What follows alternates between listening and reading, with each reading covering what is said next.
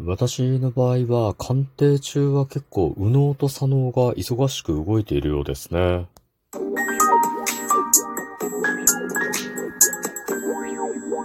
ご機嫌いかがでしょうか？いつもリアクションやお便りなど応援ありがとうございます。105回目の配信です。今日も後日研究所から海運メンタルアドバイザーの占い師明恵がお送りいたします。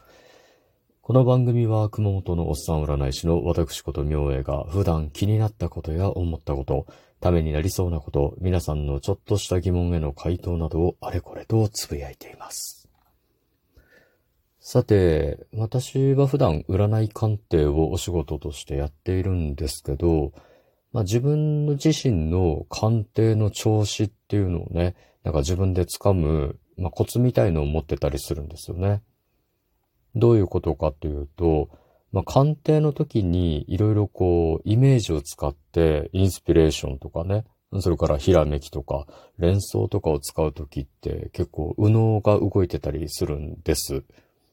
そして、なんか上手に説明できたりとか、お客様の説明を文章としてきちんと捉えたりするときっていうのは左脳が動いているんですけど、まあ、要は鑑定っていうのはですね、その、まあ、カードであったりとか、まあ、名式とか星の動きから連想されるものをお客様の相談内容に置き換えてお客様の状況であったりとか、その時の気持ちであったりとか、まあ、どんなことをしてきて、これからどんなことをやるのか、なんていうのをこうイメージするんですけど、大体こう僕テキストベースの頭なので、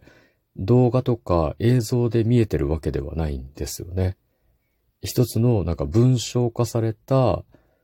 まあストーリーで、物語で見えてる感じなので、まあそれをこう伝えていくっていうのをやるんですけど、この時がめちゃくちゃ左脳優位なんですよね。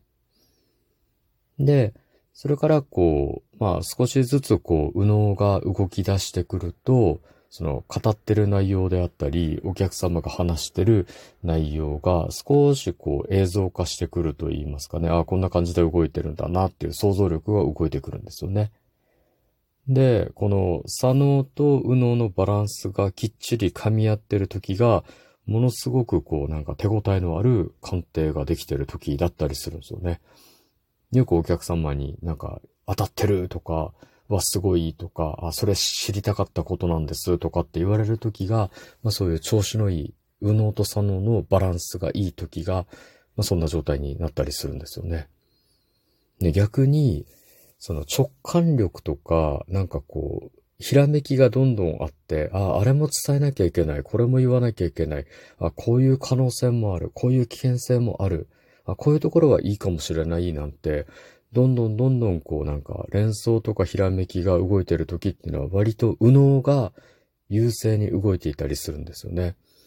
その時は言語化が追いつかないんですよね。で、うまいこと喋ろうとすると、なんかこう、言葉の前後が入れ替わってしまったりとかですね。うん、あとこう、よくこう説明を噛んだりとかですね。同じことを何回も喋ったりとかしちゃうんですよね。で、この時はちょっとこう、右脳が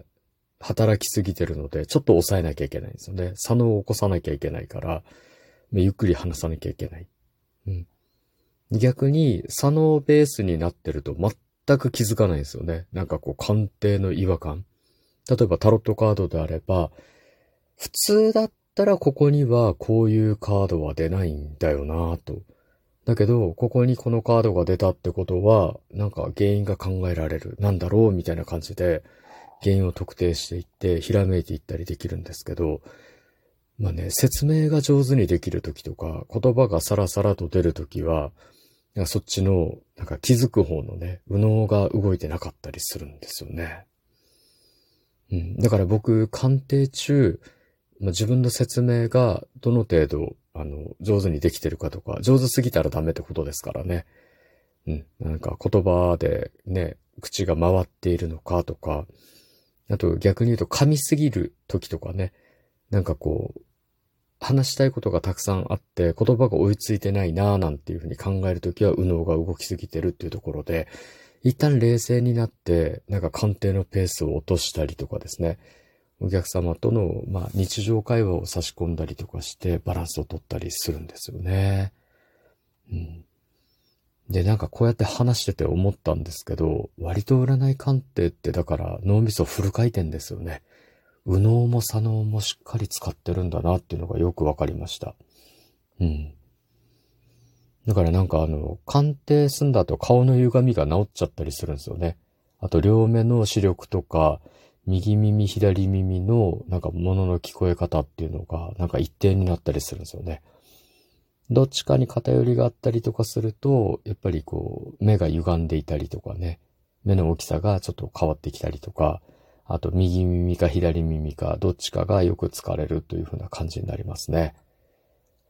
だからこの辺のバランスがしっかり取れてるような鑑定をしてると、すごくバランスがいいのかもしれませんね。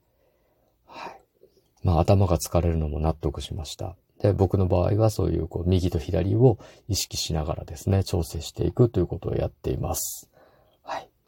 さて今日は鑑定中の頭の動きであったりとかですね、まあ調子の整え方、私のね、調子の整え方なんてことをお話ししてみましたが、いかがだったでしょうかお話した内容があなたの役に立てば嬉しいです。次回も聞いていただけると励みになります。そしてリアクション、いつもありがとうございます。励みになってます。お便りやリクエストなどありましたら、お気軽にお申し付けくださいませ。今日も最後までお付き合いいただきありがとうございます。今日も明日も明後日もあなたにとって良い一日でありますように、おっさん占い師の一人ごと、開運メンタルアドバイザー占い師明恵がお送りいたしました。それではまた鑑定や次の配信でお会いしましょう。バイバイ。